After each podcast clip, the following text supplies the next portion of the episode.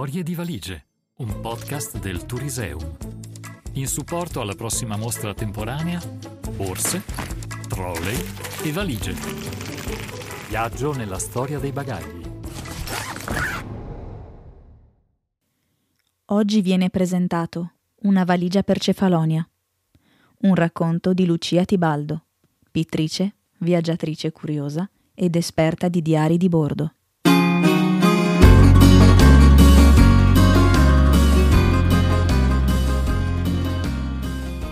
Ma che ne diresti se quest'anno ce ne andassimo in vacanza a Cefalonia? A Cefalonia? Lucia ripete il nome dell'isola greca, prima incerta e poi di nuovo incredula. Cefalonia.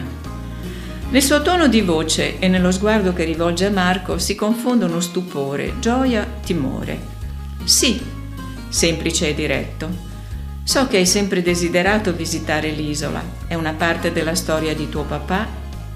Un papà che a Cefalonia non è mai arrivato, anche se avrebbe dovuto essere la sua destinazione. È rimasto a Bolzano a fondere motori per i veicoli militari, cosa che sapeva fare meglio di tutti.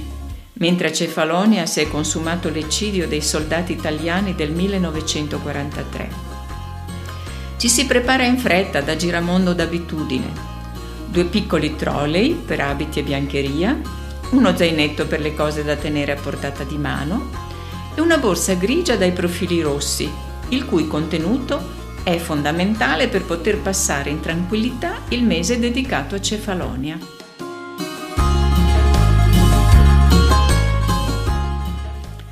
Partono in treno da Bolzano e dopo alcune ore di viaggio Marco e Lucia arrivano al porto di Ancona per imbarcarsi sulla Hellenic Spirit, la nave traghetto di una grande compagnia greca che li condurrà a Patrasso.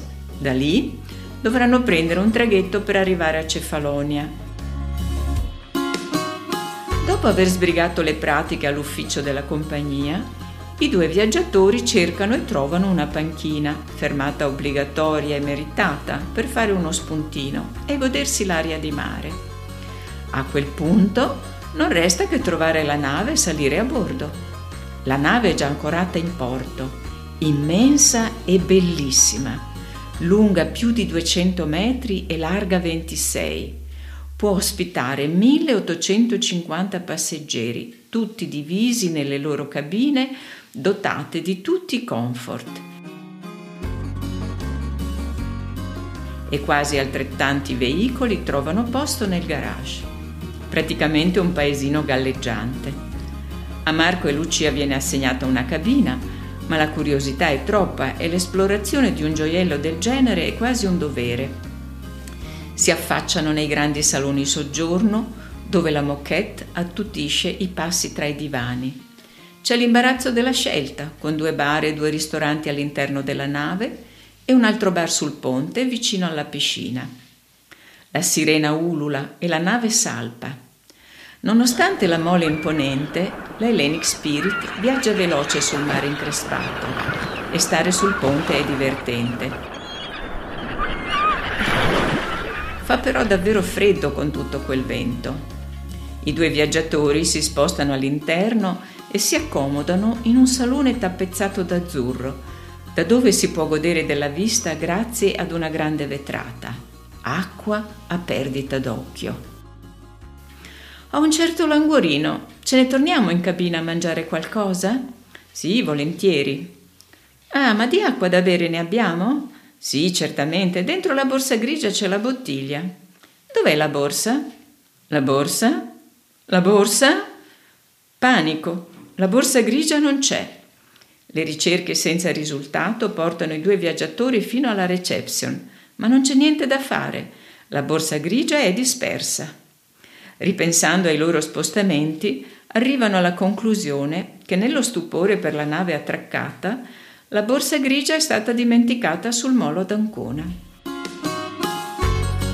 Niente bottiglietta d'acqua, ma non solo, niente pinne, maschere e boccaglie per fare snorkeling, niente ciabattine per camminare sugli scogli, niente mollette e filo per il bucato, insomma, in un mese di viaggio i panni si devono lavare. E poi niente libri, niente plico di settimane enigmistiche raccolte con perizia per il viaggio, niente giacca a vento, regalo fatto da Marco a Lucia, e niente quotidiano Alto Adige di quel giorno, 15 settembre.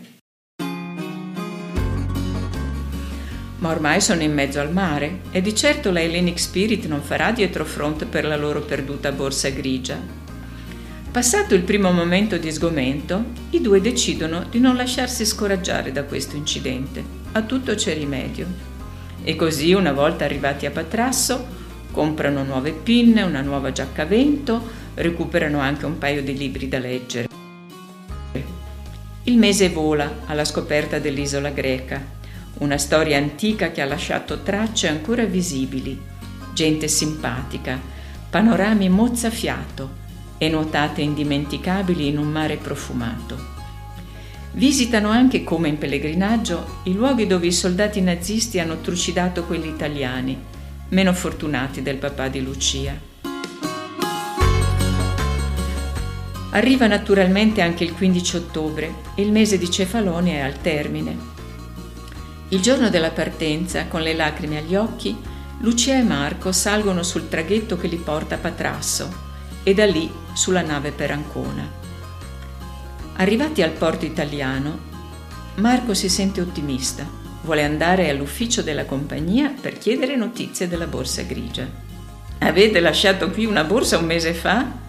L'impiegato si fa delle grasse risate, ma lo indirizza alla polizia portuale. «Un mese fa?» Se la ride anche il poliziotto. Comunque andiamo di sopra all'ufficio oggetti smarriti e Solerte lo accompagna. L'impiegato agli oggetti smarriti ride molto di meno quando risponde sì, l'abbiamo trovata, abbiamo anche chiamato gli artificieri. Adesso però non è più qui, l'abbiamo inviata all'ufficio oggetti smarriti di Ancona. Marco e Lucia devono partire ancora una volta senza la borsa grigia verso casa, dove però la perduta li raggiunge dopo un paio di giorni per posta. La borsa viene aperta con un po' di batticuore. Cosa sarà rimasto del suo contenuto dopo un mese? Quasi tutto, in effetti. Manca però qualcosa. Il filo per stendere il bucato e l'Alto Adige del 15 settembre. Storie di valigie, un podcast del Touriseum. Ogni settimana vi aspetta una nuova storia. www.touriseum.it